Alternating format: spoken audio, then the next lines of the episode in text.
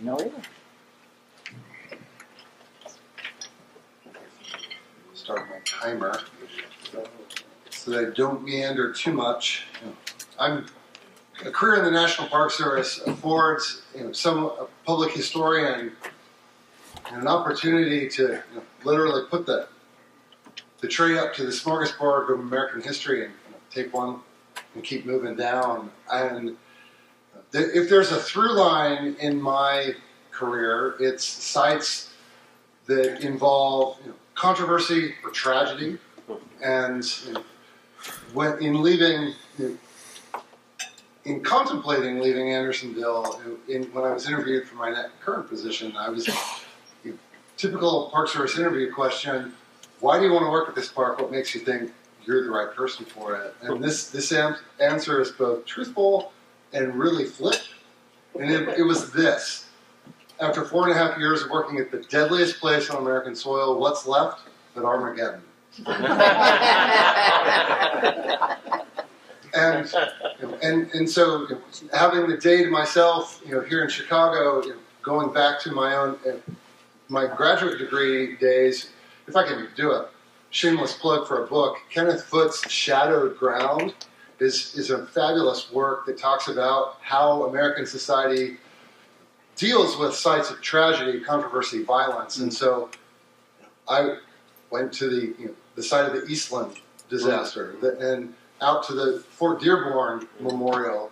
And because I'd seen those pictures and I've read about them, I'd never been there before. And that was the, part of the highlight of my day, beyond, of course, being here, here this evening.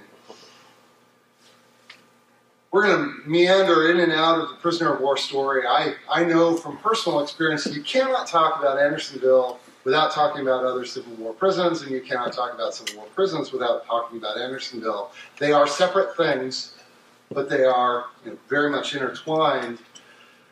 The story of Civil War prisoners of war is a thread that runs through the entirety of the conflict, affecting tens of thousands of men and communities across the country, north and south. The experience of prisoners of war is often absent from traditional narratives of the Civil War. This evening, we'll explore and discuss this story through examining a few of the significant people, places, legal trends that connect military prisons and prisoners of war to the larger issues of the war and its consequence. And there's a little bit of anniversary you know, appropriateness here. It was you know, true yet 150 years ago yesterday was the anniversary of the arrest of Henry Wirz. And in two days is the 150th anniversary of the arrest of Jefferson Davis. And, and those things, again, are separate, but they are intertwined. Prisoner of War will be the first to tell you that a war never ends easily. By May of 1865, U.S. POWs had been streaming home for months as exchanges had resumed early that year. Men who'd been counted among the missing for a year or more were reunited with their families. And yet, in 1865, the captivity experience closes exactly like the war does with ragged edges. In late April, a steamboat boiler explosion of, you know, on the Sultana on an April evening on the Mississippi River leads to the single greatest maritime disaster in American history. Over 1,200 dead. Men who had survived Andersonville and the Cahaba prison burned to death and drowned in, in the, that dark Mississippi night. Survivors of both Civil War Southern prisons and then Sultana in their memoirs, m- many of them spend more time talking about this one night on the Mississippi than they do the six months previous in Andersonville. So their captivity became a lesser trial compared to that particular experience. On May 7th, 1865, it was a warm, sultry spring morning in, at Camp Sumter. The prison had been becoming unwound for over a month. The last prisoners to depart for an exchange left on the 20th of April. bound for Jacksonville, Florida. The entire time they're being moved south, some of them think they're going to be murdered. It isn't until they cross the defense line into Jacksonville and are you know, greeted, you know, a USCT regiment brings out their band for these dirty, starving kids. By early May, you know, Georgia is coming under the control of the federal army, and military occupation is, is, is starting to settle in. A, in the opening days of May, a U.S. captain had passed through on the train. You know, the train idled through Anderson Station, and he witnessed Henry Wirz berating prisoners, and swearing at them, "If you do not sign this paper, you are not free." One more example that Henry Wirz dis- you know, disregarded the laws of war you know, as just part of everything he did. On the morning of the 7th, Captain Noyes and a small party, under the orders of General Wilson, you know, they'd spent the night in Americus, Georgia. They arrive at Andersonville, where the, the colonel commanding the entire camp had fled to Florida several weeks earlier. Most of the guard regiments are gone, but Henry Wirz, you know, as a measure of the man, he may, may have been despicable, but he was still doing his job.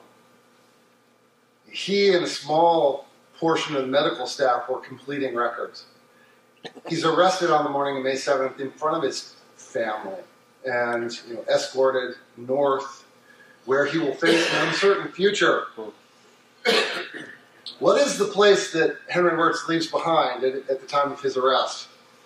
The, a place that he'd managed for 13 of his 14 operational months the Camp Sumter military prison opens in early 1864 as the solution to a great problem facing the Confederacy. And that was the problem of the prisons in Richmond. Know, throughout the entire war, the Confederacy was centralizing prisoners into Richmond, and, and it worked fine until 1864. It was seen as a, as a threat to the civilian population, a military threat, they had to get them out. And and rural southwest Georgia was the right place. When the first prisoners arrived, beginning February 24, 1864, these are men who'd been captured in 1863, held over winter at a tobacco warehouse or at Belle Isle. Camp Sumter is an improvement. The Macon newspaper has a they have a reporter on the scene on February 24th, and prisoners are pleased with the change of venue. Their enthusiasm will not last for long. Hmm. The prison is located in southwest Georgia precisely because of how far it is from where the war has been fought. That was a tactical choice made in you know, November of 1863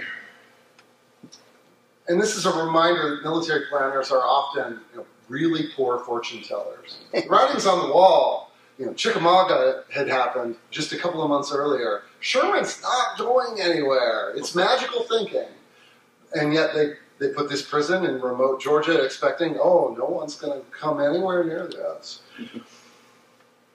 the unexpected pressure of the Atlanta campaign puts unforeseen pressure on the prison's operation within just a couple of months. And then the Overland campaign puts a crushing burden upon the prison because the Confederacy is still centralizing all of their prisoners. They're sending them to one place, and that is beautiful Sumter County, Georgia.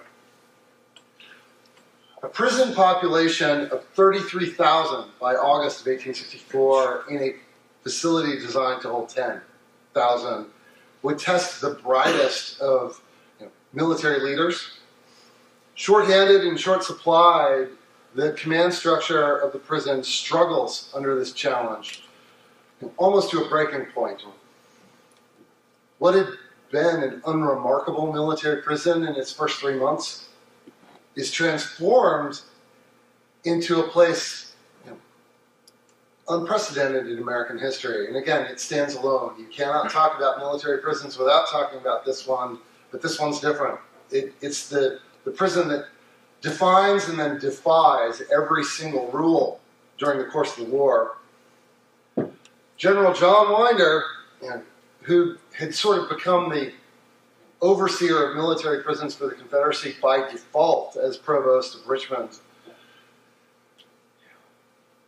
he incubates a cadre of men whose name appear over and over again in the management of military prisons for the Confederacy. He handpicks officers for, for Camp Sumter, including a son and a nephew. They're, they're not picked because they're experts in their field, they're picked because of family. Winder personally chooses the commandant for the to actually run the prison proper as, as the feature of the of the camp, which raises, of course, you know, the obvious question: Who is Henry Wirz? He's one of the most misunderstood men of the Civil War, and for well over hundred years, there's been a you know, revision revisionist campaign to turn this man into a victim. He's not. He is, if the Confederacy has an expert in military prison management, this is it. He's come to the, he comes to the attention of General Winder by September 1861. There's a, a Richmond newspaper piece that talks about a prison board that's been formulated to establish you know, and, and oversee the management of military prisons in Richmond. Half the names on that list are names that reoccur three years later at Andersonville, and chief among them is Sergeant Henry Wirz. In Prison Memoirs from Richmond, published in 1862, you have great descriptions of the Dutch sergeant at Andersonville. He, prisoners would call him the Dutch captain, reflecting that change in rank. He's a Swiss immigrant. He immigrates to the United States in 1848.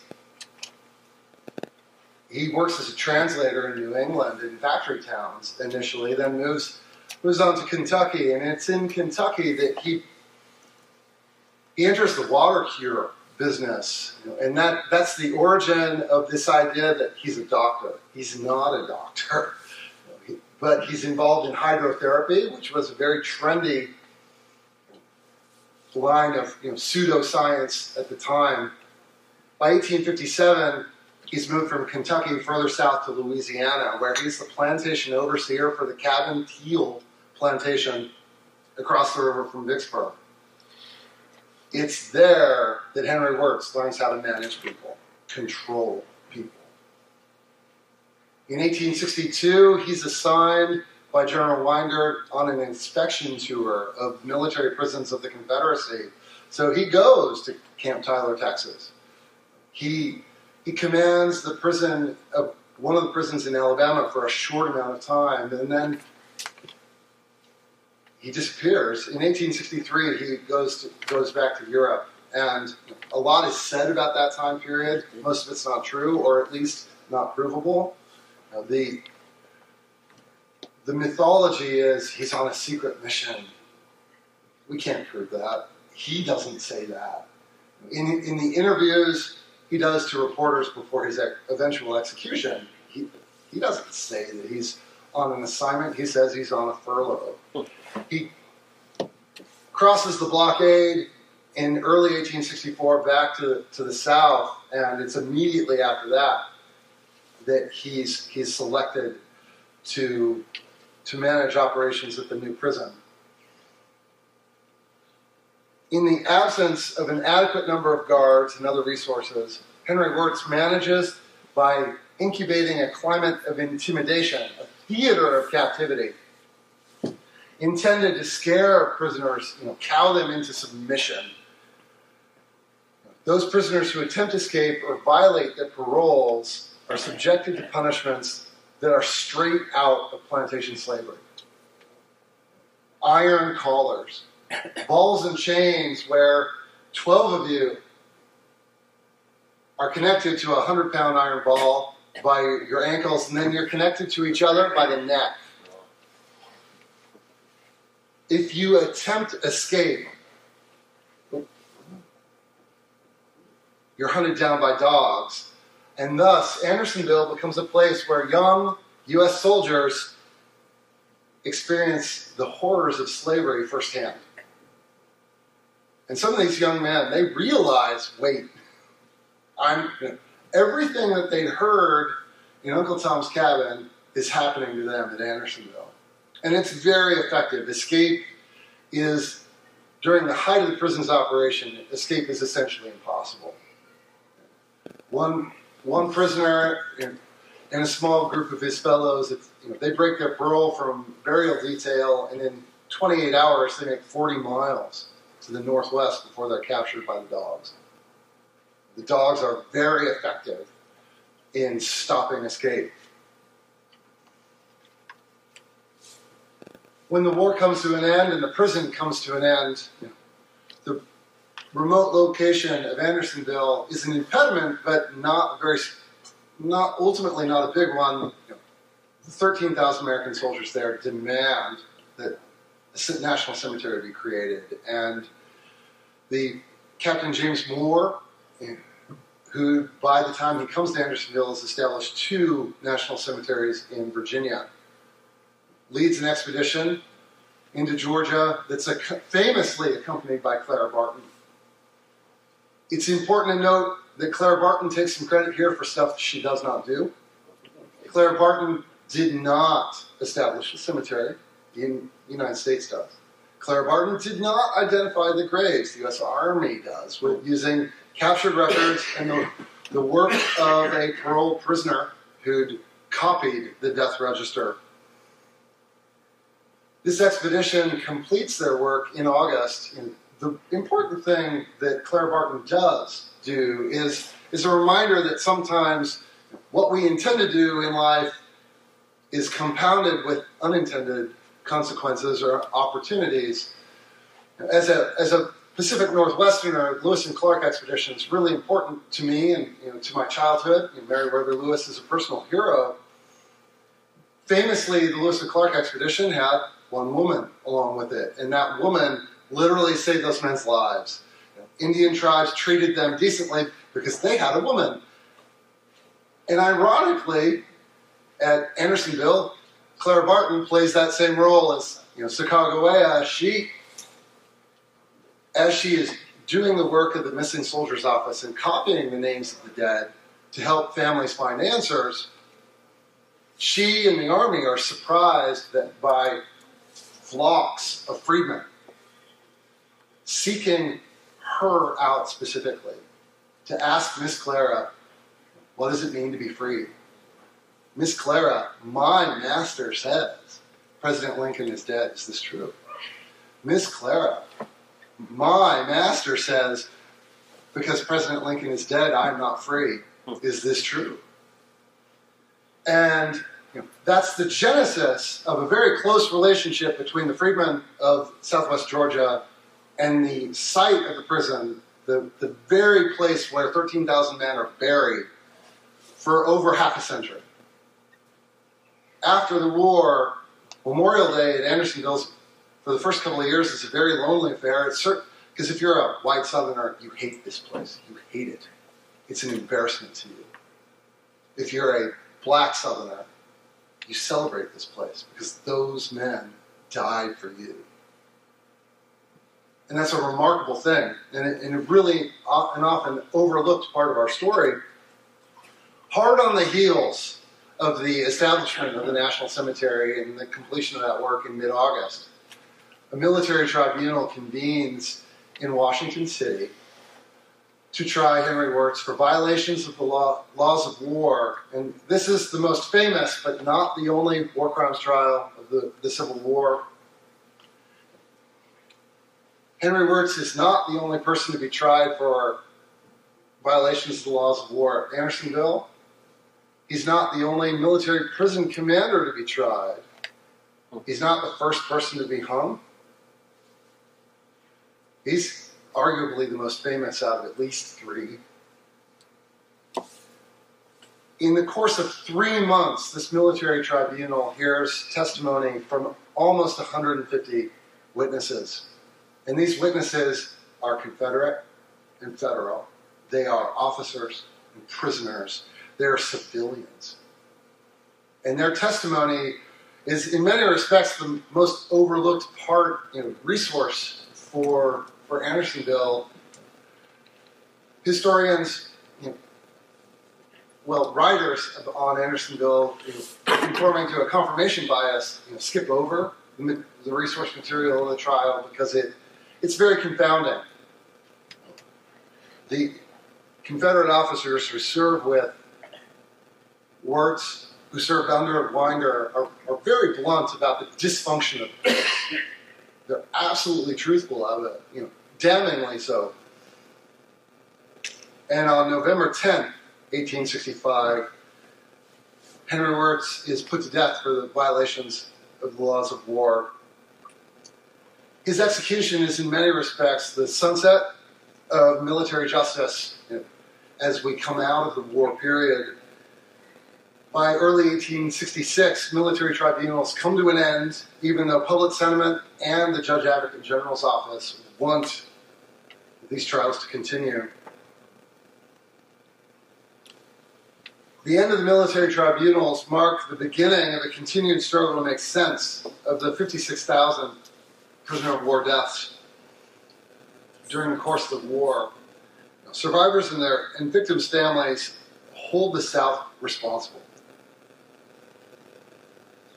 And that's contrasted, of course, by how, you know, once the military tribunals end, someone like Jefferson Davis is being imprisoned and treated perceived to be treated much better than, than captives, you know, ultimately under his care. The end of military tribunals was something that occurs, courtesy President, by really by executive order through President Andrew Johnson. And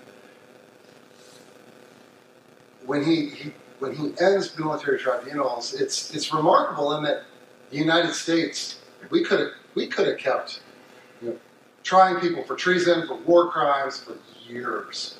Year, George Pickett could have been a war criminal. In a real sense, that would have been poking out our own eyes. When do you stop? And so Andrew Johnson commits this amazing act of forgiveness, and he's hated for it. Radical Republicans hate that. They, the army is not entirely happy about not being able to keep trying people for all this. And so, how does this start? What, how did we come to this? At the beginning of the war, both sides are expecting a, a, a very quick conflict. Little to no planning is made for, for prisoners of war, accommodating them or exchanging them. When it starts to happen, you're, you're operating off of military tra- tradition, nothing that's been particularly codified you, know, you have battlefield exchanges that are compounded and, and formalized in 1862 with the Dix-Hill Cartel. And the Dix-Hill Cartel really draws its language straight out of the cartel between the United States of America and England for the War of 1812. And the cartel establishes a very strict structure of equal exchange, you know, private for a private, corporal for a corporal, captain for a captain, and then how many how many privates equal a sergeant, et cetera, et cetera. And that, that system works for a whole other year, reasonably successfully. In 1863, you have the next evolution of this, this story, filling a vacuum in codifying military tradition into actual structure at the request of the Lincoln administration, a legal scholar, Francis Lieber, and, and Francis Lieber has skin in the game. He has a son as an officer on either side. Lieber codifies a, the laws of war. This is the first time this is ever done. And the, the, the Lieber Code, or General Orders 100, is one of the most unsung documents of the war in terms of how important it is. It provides protections for civilians, protections for prisoners of war.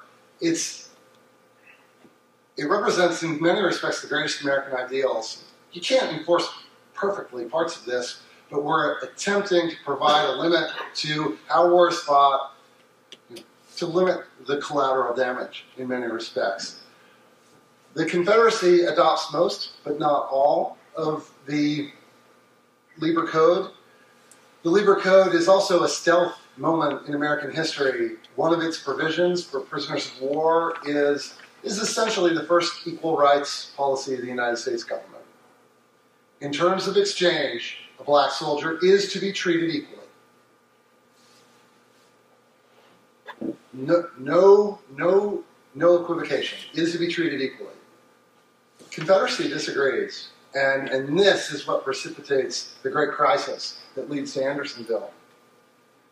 Following the assault on Battery Wagner, 35 members of the 54th Massachusetts are taken prisoner.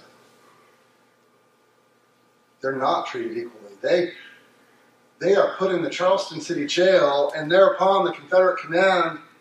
You know, there is a Confederate policy. The Congress, Confederate Congress has said repatriate those men to, the, to their plantations, treat them as slaves, you know, execute the officers. Commanders in the field know that policy, but they're sort they're at a loss. What what do we actually do now? and so they get put to the Charleston City Jail. The governor of South Carolina wants to try those soldiers as war criminals and execute them.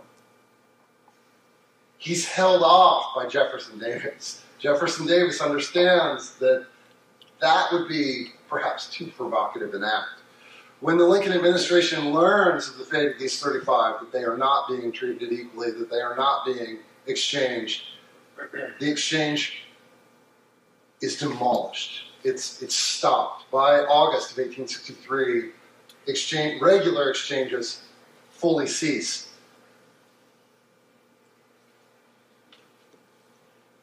And this is a really important moment. For the first two years of the war, there were military prisons. They're not fabulous places, but they're not infamous places. Salisbury, North Carolina, in 1862, they are playing baseball. The end of the exchanges turns this sort of place into this sort of place. Both sides are bankrolling prisoners because they're not exchanging them. The United States has a capacity to absorb a whole lot more prisoners than the Confederacy does, and the Confederacy continues on this path of centralization. This is one of the famous Riddle photographs taken on August 16, 1864. You're right here is the, this is the east wall of the prison. There's a guard tower. This is taken from a guard tower. The the creek that flows through the prison is you know, off the frame in this direction. This is the north slope here. And right about the horizon line is where the prison had been expanded about two months earlier for 10 additional acres of space for a total of 26 and a half. These photographs, there are only 10 pictures taken of Andersonville during its operation. And we often look at them and then you know, and, and, and then tune them out in many respects. And we were talking about this last night. They, there are details in these photographs that are quite remarkable. This area here is, is known as the island. It's on the edge of the floodplain where the creek passes through the prison. And that, you know, that creek becomes known as the swamp, and it is a swamp of excrement and oil and, and trash. It's, it's horrible. The men who are camping down here, they're pretty brave souls. In higher resolution versions of the photograph, and on this it's going to be hard to see, but right here are corn stalks. This is being a prisoner, you know, it's not a happy story. It's a story, you know, in some respects of enforced victimhood. But visitors, prisoners are sovereign. They have the ability to do certain things, and the cornmeal you're being given is so coarse that you can take whole, whole kernels and plant them. If you're planting corn and trying to raise corn next to your shelter, what does that say about your confinement? Do you think you're going anywhere? No. No, you're, you're here to stay. It's also a remarkable investment in hope. Because you, you have to water that corn every day. You have to guard that corn. There are in diaries accounts of prisoners who you know, essentially lost their mental acuity, going crazy and you know, trying to steal people's corn. Mm-hmm. And and that's a real loss. You know, if you if you put all this time into trying to raise corn next to your shelter and someone destroys it, what does that do to you?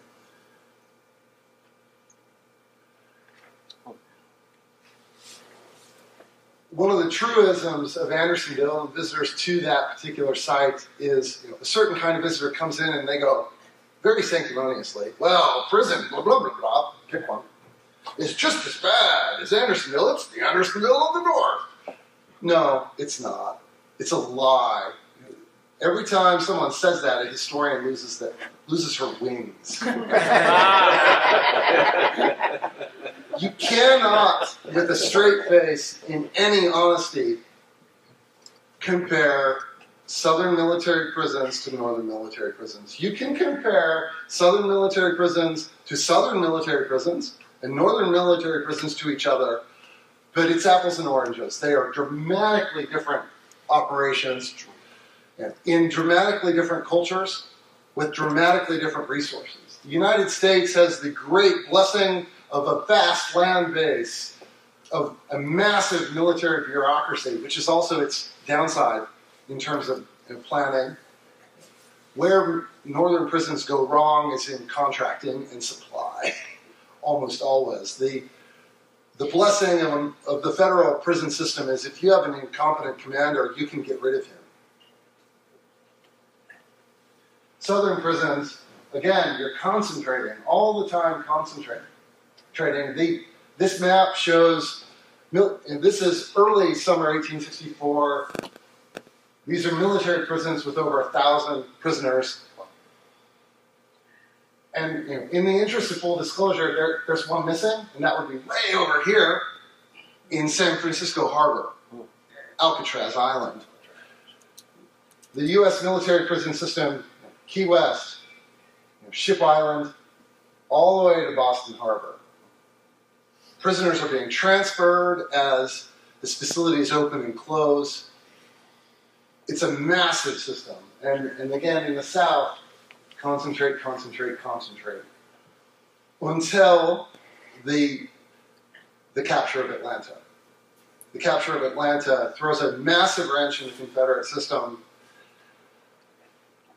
because if, if Sherman can take Atlanta, you know, if you're sitting in, in, in Richmond and you're in the Secretary of War's office or, or you're in Jefferson Davis' office, if, if Sherman can take Atlanta, where's, where do you think he's going next?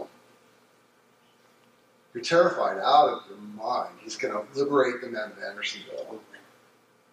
And, and in September of 1864, there's 30,000 men in Andersonville, and while some of them are dying and some of them are sick, there are thousands of healthy soldiers there.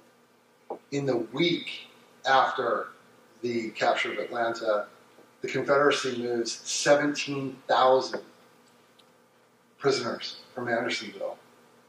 And this, this highlights an important point that's often lost. We say, oh, the South couldn't feed their own. it's not about what they have and don't have, it's how they choose to use it. They have massive amounts of food. Andersonville in August of 1864 is a very hungry place. A million pounds of food is being consumed just by prisoners, not by the Confederate staff. It's a very hungry place. To supply the prison hospital, the, the command at Andersonville approaches the Governor Brown of Georgia and says, You have tents. The Georgia Reserve has a surplus of tents. We would like to have these to, to adequately house prisoners in Andersonville. What does the governor of Georgia say? No. And he's not alone. It's, it's a matter of choice. And the best illustration of that is a week after Atlanta is captured, 17,000 men are moved in seven days. That's, that's 100 trains. It's a massive logistical effort. And they do that because they are afraid. Oh.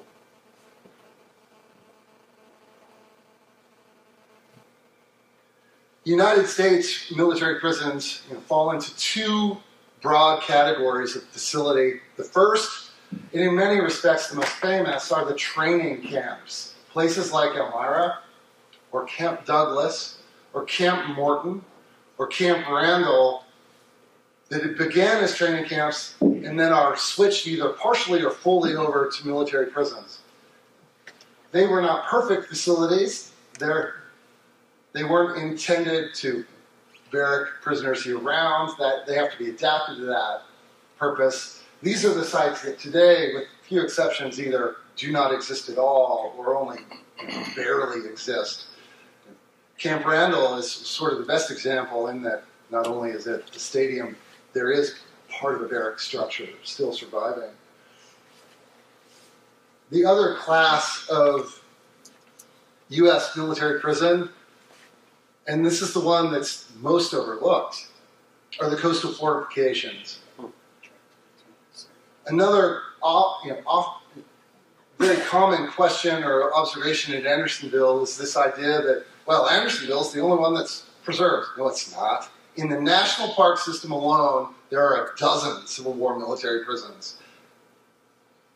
Charitably saying that Richmond includes Belle Isle. They talk about it, but the the property is not National Park Service property. 10 of 12 are federal military prisons, including Castle Williams on Governor's Island. You had four military forts in the New York Harbor as military prisons. Fort McHenry in Baltimore is a military prison, and Francis Scott Key's grandson is held at Fort McHenry. The irony of that was not lost on him the these coastal forts, um, most of them still survive. They they they are testament. They, as historic sites, with the with the exception of the Governor's Island sites, they're not that. Being a military prison is a blip in their radar of history. You know, they, it's only a tiny part of their story. The the best example in, of the, this history hidden in plain sight, you know, the fact that it's sort of everywhere, three of the four New York Harbor forts survive. Two of them are on Governor's Island. The other one, you've seen it. We've all seen it. But you don't recognize it as a military prison. Statue. Of Liberty. Fort Wood on Bedloe's Island, which in the 1880s was filled in and turned into the base of the Statue of Liberty. Think about that for a minute. Georgia soldiers were held and died in Fort Wood. Today they're in the Woodlawn National Cemetery. And our at Andersonville, you know, working at Andersonville, we you, you have to, in front of the public, you know, have, have a very even tone about the stories you're telling. Behind closed doors, that's when you let out the gallows humor a little bit. And so our internal name for the Statue of Liberty is the Statue of Captivity. and, and that's funny, but it's also, it belies an irony. This m- incredible icon of liberty is built on top of a place where we held each other prisoner. And if you look real hard on Liberty Island, there's at least one plaque that sort of addresses that and, but people who go to see the Statue of Liberty, you know, they're not, sadly, they're not going there for its Civil War history. I wish they would. Confederate military prison facilities fall into two broad categories. The stuff around Richmond that are you know, buildings, tobacco warehouses, or warehouse structures in downtown Richmond. And then the stockade pens, like Camp Sumter know, Camp Lawton. And, and Belle Isle is a really good example of, of this because it's sort of the prototype of what would come later. On four acres, in the course of the war, Belle Isle sees a, a prison population, total prison population that rivals Andersonville. I mean, it's massive. There's never, it's four acres in size, so they don't have 40,000 people there at once.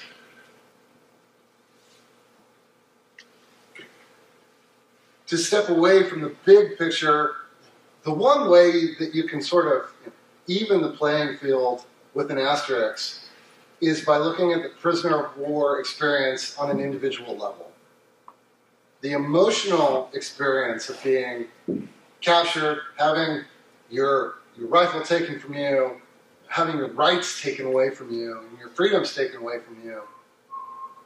That emotional experience is the same if it's Virginia in 1864, Atlanta, Georgia in 1864, Europe in, in 1944, or Vietnam in 1966. You, that emotional journey is identical. The circumstances often are very difficult, but you know that, that emotional journey is, is identical. And it starts with capture, where you go from you know, a soldier, sort of an equal on a battlefield, to someone who is not an equal. And this is an important, something we often forget today. You know, how we look at prisoners of war now in America is radically different than how we did even two generations ago. Until you know, post-Vietnam years, prisoners of war were something we didn't like to talk about because those men were failures. They were broken soldiers. They were cowards. So if you're a prisoner, how do you feel about what happened to you? Is it your fault that you got captured? At the time, it was. Culturally, that's how we felt about it. And, and so prisoner memoirs, when they're writing about their capture experience, you know, when, they, and when you read the whole memoir, they are hyper detailed in, in the circumstances of their capture to prove to you, the reader, and to themselves that they didn't fail, that circumstances conspired against them to make them captives. From the battlefield is a journey to that uncertain future, to, to a prison or prisons. We train transportation is the primary mode of, of transporting prisoners from, from place to place. I mean, and we can't, and that's north and south. We, it's really important to talk about that. If you're captured in the Overland Campaign in Virginia, it's eight days in the summer to Andersonville. They're letting you off the train once a day to eat. That's a pretty brutal journey. They're packing you generally 60 to 75 into a cattle car. The, the other, the footnote to this, you know, although it isn't, that this train transportation is also the weakest part of your captivity. If you attempt escape during transport, you are much more likely to succeed. And we tend to think of these prisoners as prisoners in one place. They tend to be prisoners, with few exceptions. You're, you're held in as many as three prisons, especially if you're a federal prisoner held in the Confederacy in 1863 or 4, at least three, generally speaking. it was a trivia question. If by, by the fall of 1864, both sides, you know, the U.S. is doing it much earlier, beginning at Camp Douglas here in Chicago, going into these prisons and saying, hey, we've got the get out of jail free card. Join our side. You know, sign, sign the loyalty oath, and, you know, and you, so you have Illinois regiments that include Tennessee men who've been captured at Donelson men who, in some of these cases, these are men that end up switching sides two or three times. and the flip side of that, of course, is in the fall of 1864 in the Confederacy, this is a real test of your loyalty to your country, to the cause. Things are desperate. You're watching your friends die, and here they say, you know, Colonel O'Neill of the 10th Tennessee, I'm here. We, you, you can leave tomorrow. Do you do it? And here's another disconnect in how prisoners remembered this. In memoirs, survivors always lowball the number of men that, that take the oath. And both sides use the term galvanized Yankee. Both sides do. In Andersonville, it's pretty small, and, and largely that's because by the fall of 1864, Andersonville is a virtual ghost town with less than a couple thousand prisoners. At Camp Lawton, across the state of Georgia, you know, that prison operates for six weeks only, and they about a thousand men take the oath there, out of a population of eleven thousand. It's a, it's that calculated risk as a prisoner of war. You know, they have a different you know, moral arithmetic that really distills down to what can I do to live. Prisoner, prisoners often describe a landscape, this landscape of their of the prisons, the, the places they're held, and they struggle trying to quantify, trying to describe each of these facilities separately. Prisoner George Tibbles, you know, after the war, he, in front of Congress, he says this No one can imagine the agony of continued hunger unless he has experienced it. I've felt it, witnessed it, yet I cannot find the language to adequately describe it.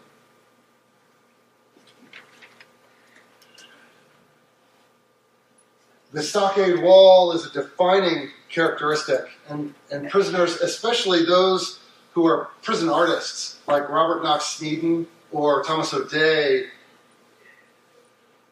their art is hyper accurate to the interior of the prison, the, the place where they're being held. The moment they try to make a map or describe the exterior of the prison, spatial relationships, where things are or the size of things, are are out of whack. And Sneeden's drawings of the compounds at Andersonville and at Camp Lawton are especially illustrative of this fact. The earthworks that surround the prison, and again, you know, where are the guns pointed at Andersonville? They're not pointed out for defense, they're pointed in for control. Those earthworks in Sneeden's maps, they're on steroids. They're the Arnold Schwarzenegger of Civil War earthworks. They're massive.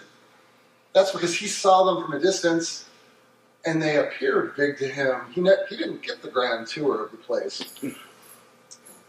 So prisoners really can only, you know, they can only accurately describe what they see immediately. And that often you know, really flavors what you know, their depictions afterward. Prisoners face impossible choices galvanizing is just one part of this. A Michigan soldier by the name of John Tarsney had been in Andersonville. He's moved in the fall to Camp Lawton. And the very first movement toward reestablishing exchanges occurs late in 1864. It's a limited exchange of the very sick. And John Tarsney's not among those men. He's pretty healthy. And the night before the exchange, as he's walking through the, the compound at Camp Lawton, he sees a fellow prisoner who's clearly not well. And he makes a choice. He could ignore the guy. He goes over and talks to him, gets his name, gets his regiment, where he was captured, what prison squad he's assigned to, and on the one hand, this is a, an incredible act of mercy. He's spending time with a dying man. He has, he has a motive. the next morning, before the exchange, you know, before the parolees are supposed to report, that prisoner is dead. John Tarsney, it's an impossible choice. He puts his own name on a piece of paper and puts it on the dead man's body and he assumes that name. So he literally kills himself to live. He's very fortunate that record keeping at Camp Lawton is so bad that none of the 700 men who die there are identified. And so after the war, he he reclaims his, his own identity. When he's reporting for that exchange, the sergeant of the squad knows he's not the guy. And Tarsney has to pay off a fellow prisoner a gold watch to get through. We know this story because John Tarsney goes on to become a congressman from Missouri in the 1890s. And in a fabulous article about congressmen who were prisoners of war, he, he recounts his escape from Andersonville. And, and that, that highlights something that was a question yesterday in Milwaukee know, about escapes. Most of the escapes from Andersonville are just like John Tarsney. Nope. he wasn't at Andersonville.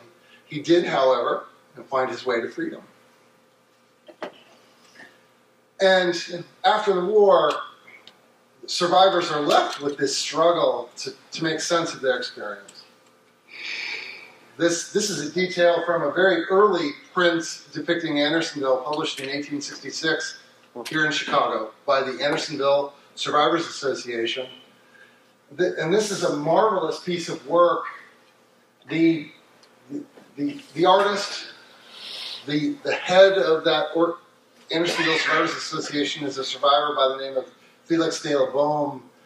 He's one of the more notorious minor characters of the Wirz trial, and what you're seeing here are scenes from testimony in the Wirz trial.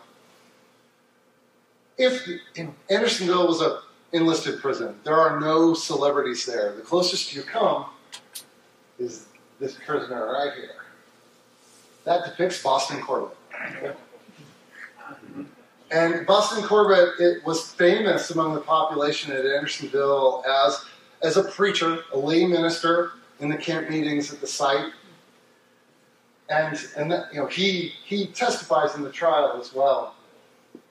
You'll notice, of course, here, here's an actual man of the cloth, one of the Catholic priests that enters the prison. The other scenes are literally all out of testimony in the trial.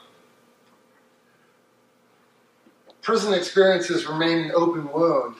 In the, in the generations after the war, prisoners defend their experience as something important. And that speeds up considerably you know, after 1876 when Southerners start to deflect blame for Andersonville to, to either the victims or to the United States, say it's not our fault, it's your fault.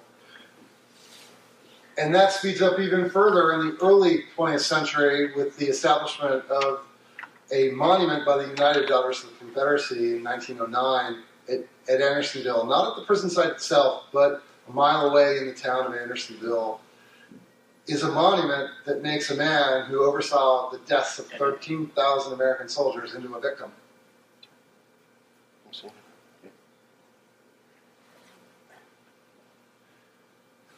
The most extraordinary thing about Civil War prison survivors is how ordinary their lives are. A few of them become sort of professional survivors, but most of these men, they're farmers, they're teachers, they're businessmen. This thing they experienced stays with them, but it does not define their lives.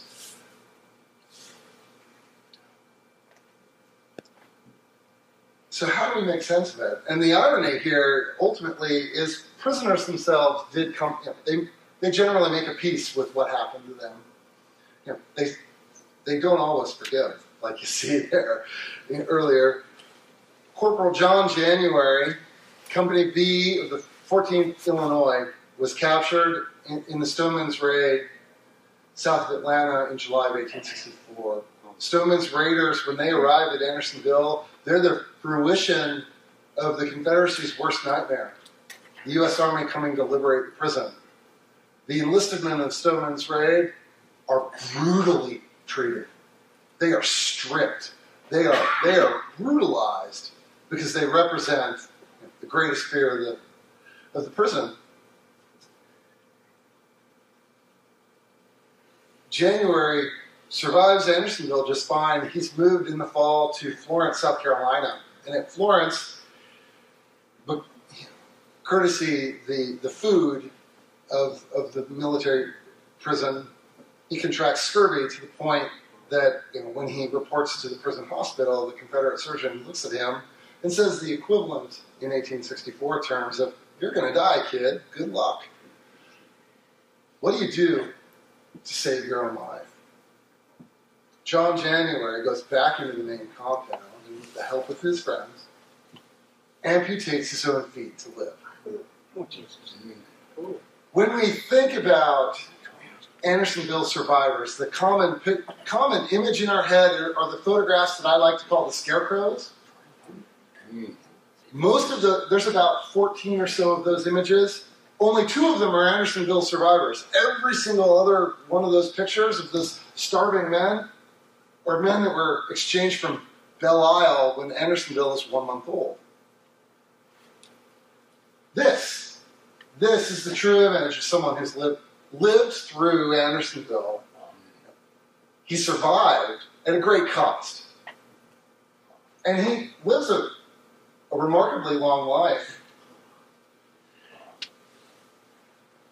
In, a, in, the congressional investigation on the treatment of prisoners of war by rebel authorities in 1868 and 69, John January writes a letter to the committee in which he declares this I went from home full of hope, with an ardent desire to do something for my country.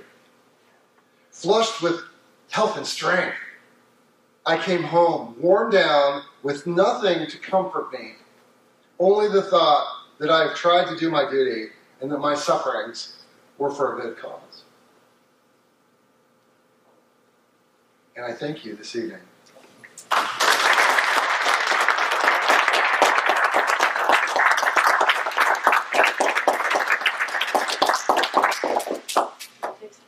Oh, absolutely. I, I like to talk. And, and again, this is you know, this is the 60 mile an hour version of the big story. Yes, sir. Why wasn't somebody like Winder uh, tried and executed? Yeah. What a great question. And here's why. Winder was no longer available. He is he's the unsung villain of the story in many respects. You know, he's masterminding you know, how these prisons operate. He in the trial it's very clear that the dysfunctional command structure of Andersonville, in which the Georgia Reserve officers who are commanding the guard force, they're stationed there for six months. And these captains, these officers, do they go to the stockade? No, they don't have to. It's compartmentalized. In February of 1865, Winder has a heart attack and dies while inspecting another one of the prisons in the Carolinas. Mary Chesnut, in her diary, you know, her husband attends that funeral, and she literally notes, they say he was saved the noose. They kind of know what's coming. The, the commander at Salisbury, North Carolina, is also tried by military tribunal after Henry Wirz. And it's really significant to note that Major John Gee is acquitted. And that's what does he do different? He treats prisoners like they're human beings. He, he's operating under the same constraints in terms of supply and you know, supply chain. But, and there, there, you had New York Tribune writers, journalists, civilians being held at Salisbury who witnessed the transformation of Salisbury from an unremarkable prison to a pretty unpleasant place. And one of these reporters is working in the hospital, writing down names of people who die. but Major Gee is, is clearly able, in his defense, to say, you know, I did my within within you know, the, the things I could do, I did my best. So, but Winder is no longer available as they Yes, sir. Uh, one of the accusations against Henry Wirz was that uh, some of the Southern women uh, were going to try to present some food mm-hmm. for uh, for the uh, prisoners, but the uh, but Wirz rejected that. and this ties back to the other question, in that it's not just Wirz. This is a this story is they spend an awful lot of time talking about this in the course of the trial. You know, the, these are Methodist church women from Americus, Georgia. They make two or three successful trips up, each time bringing a few more supplies, bound for the prison hospital. There's two different hospitals at Camp Sumter. There's the prison hospital compound, and then there's the Confederate hospital. On this final trip, you know, each time they go, they have more stuff. And on this final trip, Lieutenant Davis, who's one of Wirz's subordinates, queries them. Hey, you know, he sees the pass they have from General Winder, and he says, "What? Where, where are you taking this stuff again?" And you have this sort of comedy of errors. One of the husbands takes the pass to General Winder's office and says, "General, you, you've given us permission to be here, and in it, and there's my alarm telling me I'm done." The Winder, perhaps for the first time, understands the nature of the mercy these people were bringing. To the Confederate command staff, who needs help? The Confederate guards, the Confederate sick. And you have this big conference. You know, the, the husband who's in General Winder's office at a certain point realizes that not only are they about to be in a lot of trouble, that their very lives may be at risk. And so he backs out and he goes back to the ladies and says, You need to leave. And by that time, you then have Lieutenant Davis, General Winder, and Henry Wirz. And Wirz calls these women prostitutes, which is a pretty severe accusation in 1864 in front of their husbands. And Winder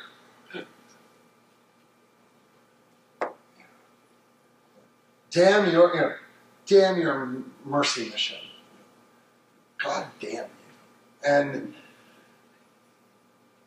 the, the, the Methodist ladies leave. They abandon their wagon and their relief supplies, and the supplies are not given to prisoners. They're, they're given to where the perceived need is, the Confederate Guard staff. And again, that, that was a choice that, that the command staff made. Yes, sir. Uh, some southern accounts say that the, uh, or claim at least, that the prison guards at Andersonville were almost as bad off for food and supplies as the prisoners themselves. Could you comment on that? No. And here's the best example of that. So, in the course of the prison's operation, you know, the guard force starts out as regular, you know, Alabama and Georgia infantry units. They move off in May back to where they're needed to fight the war, and they're replaced by Georgia reserves. the Conscription Act has been widened in, in Georgia it, by early 1864, and so you have teenagers and then men in their 50s and 60s as guards. In the in, so five, six, somewhere in the vicinity of about 5,000 guards in 14 months. You know, guard force, 200 deaths. That's like four percent. That makes it's one of the lowest death rates of a Confederate facility in the entire war. It's not pleasant work, but to say guards are you know, under the same circumstances, the same constrictions as prisoners, is is a pretty remarkable lie, because they're not. They're free. They can leave. They can get extra food. They're not the same. You know, it's it's a pretty miserable place, and you could smell it two miles away. But you know, the guard force is not even a bit the same. Now, what's remarkable about the guard forces is that some of these men recognize that what's happening around them is wrong.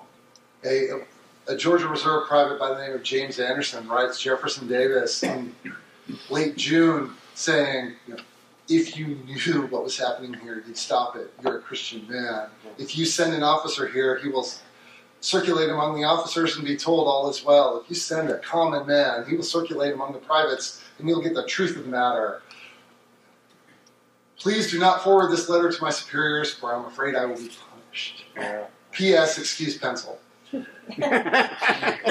Two weeks later, in early July, Private Anderson is transferred to railroad passport duty. And I like to think that he followed his conscience and got away from what he, he what he describes in this letter is guards shooting prisoners who are not have not crossed the deadline and then being told by the NCOs, good job, keep doing that.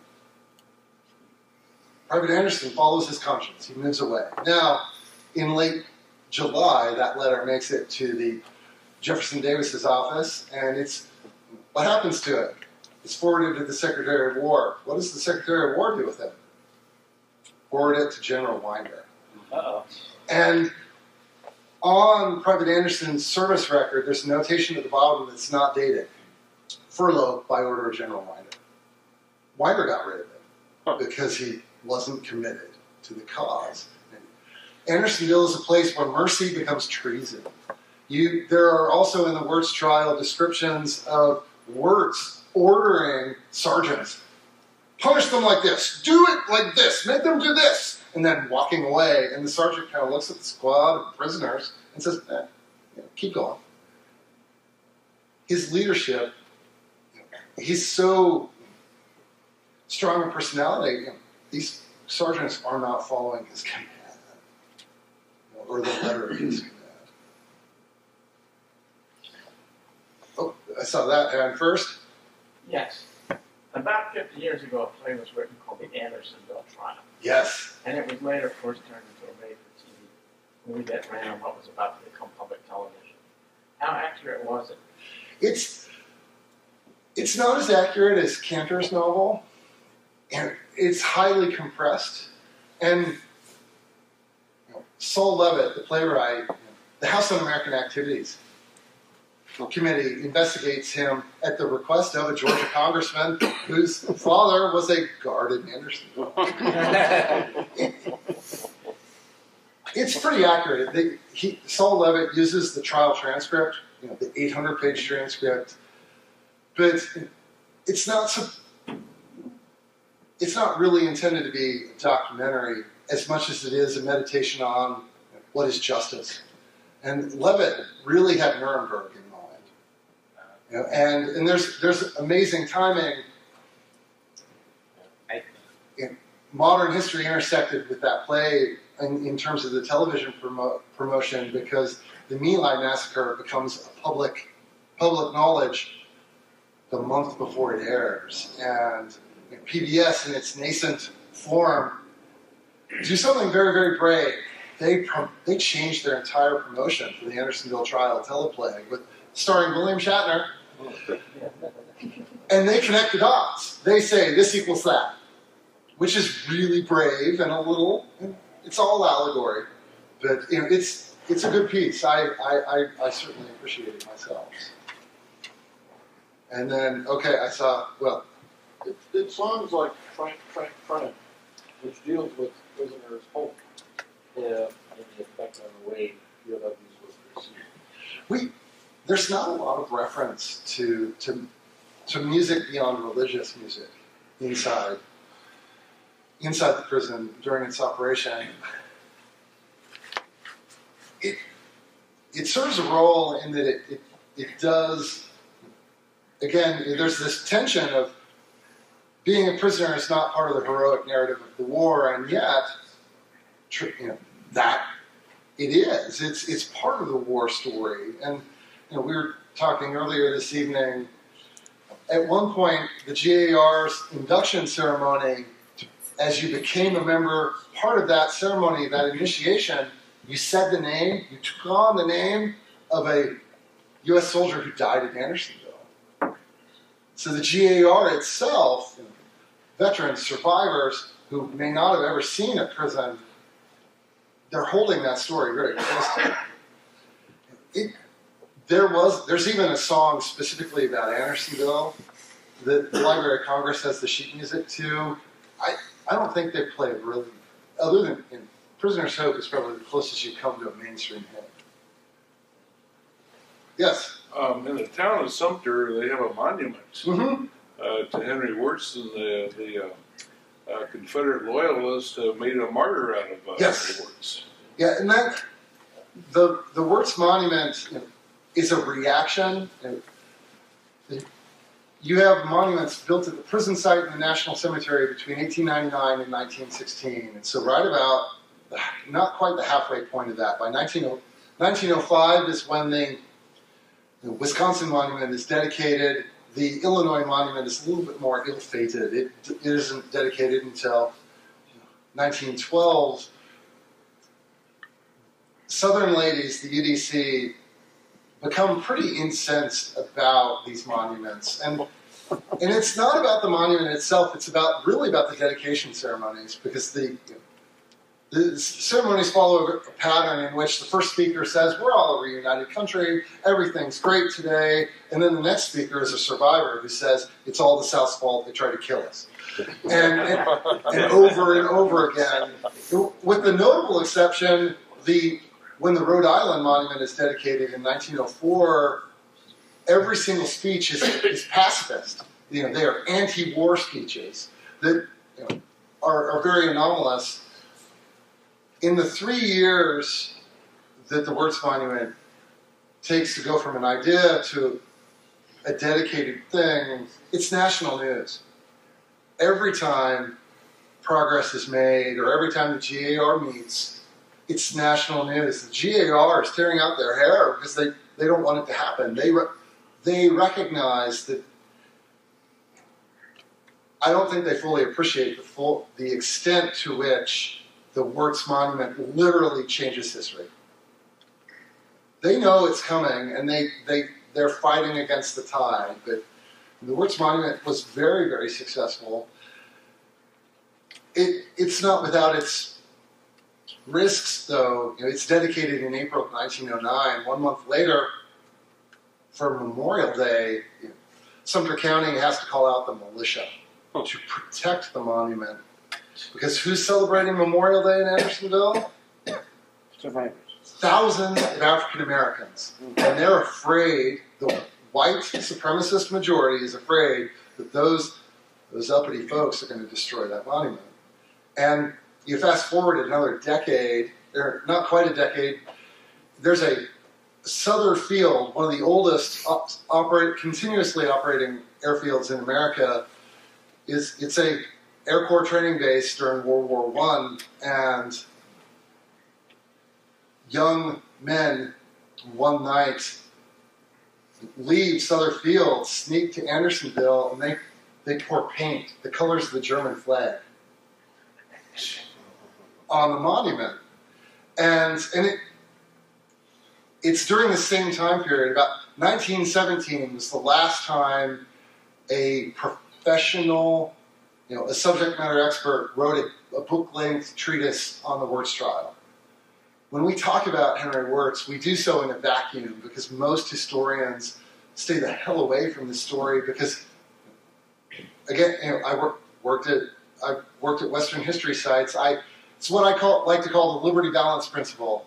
When the legend is better than the truth, you go with the legend. It's really pushing that rock uphill is really hard, and you know, fighting against these mythic moments is really hard. And you know, the flip side of that, and, and my colleagues at Andersonville are, are dealing with another one. You know, it's a perennial thing. You get someone who wants to write on Henry Wirz, they're writing the same damn thing that's been written for hundred years, which is, oh, poor guy, he's a scapegoat.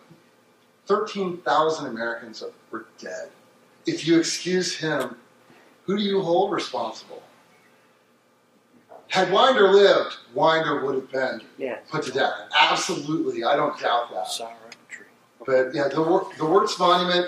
the- Now, to leave on a, on a high note, you know, my mother always taught me if you can't say something nice, don't say anything at all.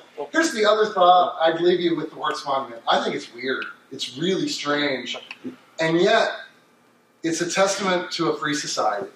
In a free society, there's more than one way to tell a story. And it's, it's what I like to call the right to be wrong. and there it is. Oh, oh, uh, your turn. But I have just one more, more question about this man here. Yeah. How, how was it that cutting off his feet improved his chances to live? Well, you know, I wasn't there, I mean, he's, but he's desperate enough that he did that. You know, you when you get scurvy severe enough, it constricts. It, it's it's going to lead to gangrene and other issues. The part of his legend is he does that by himself. No, he doesn't. He had he had friends. He had help. There's this is one of a series of photographs. There's portraits of him, you know, with the top hat and everything, standing up.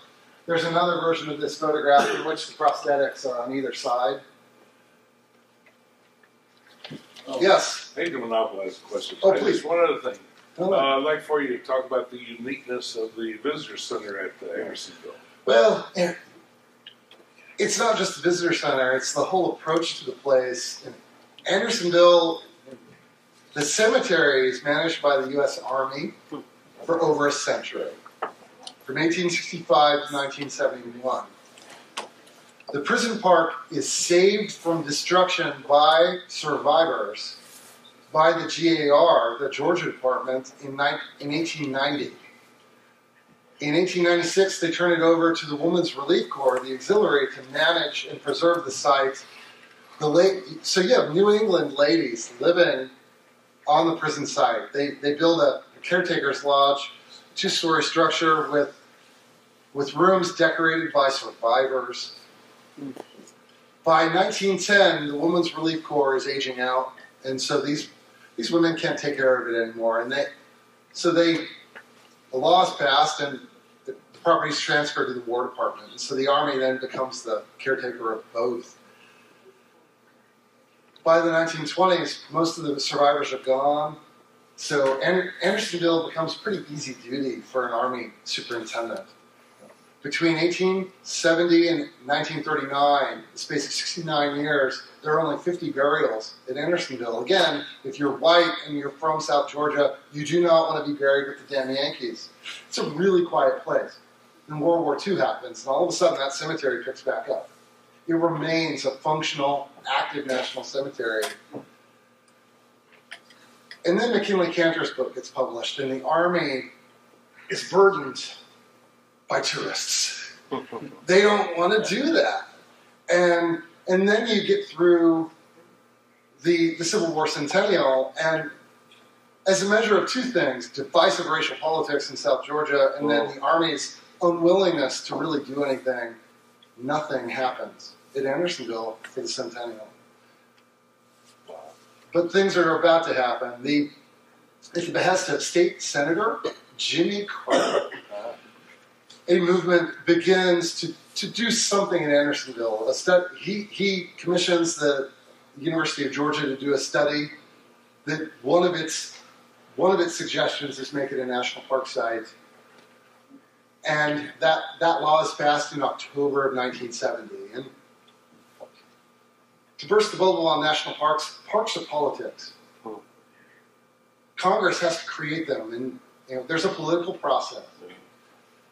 Andersonville, and and when we preserve the past, how we how we choose to do so is often influenced by the present. And in 1970, prisoners of war were not a quaint part of our past; they were part of our present, courtesy of the war in Vietnam.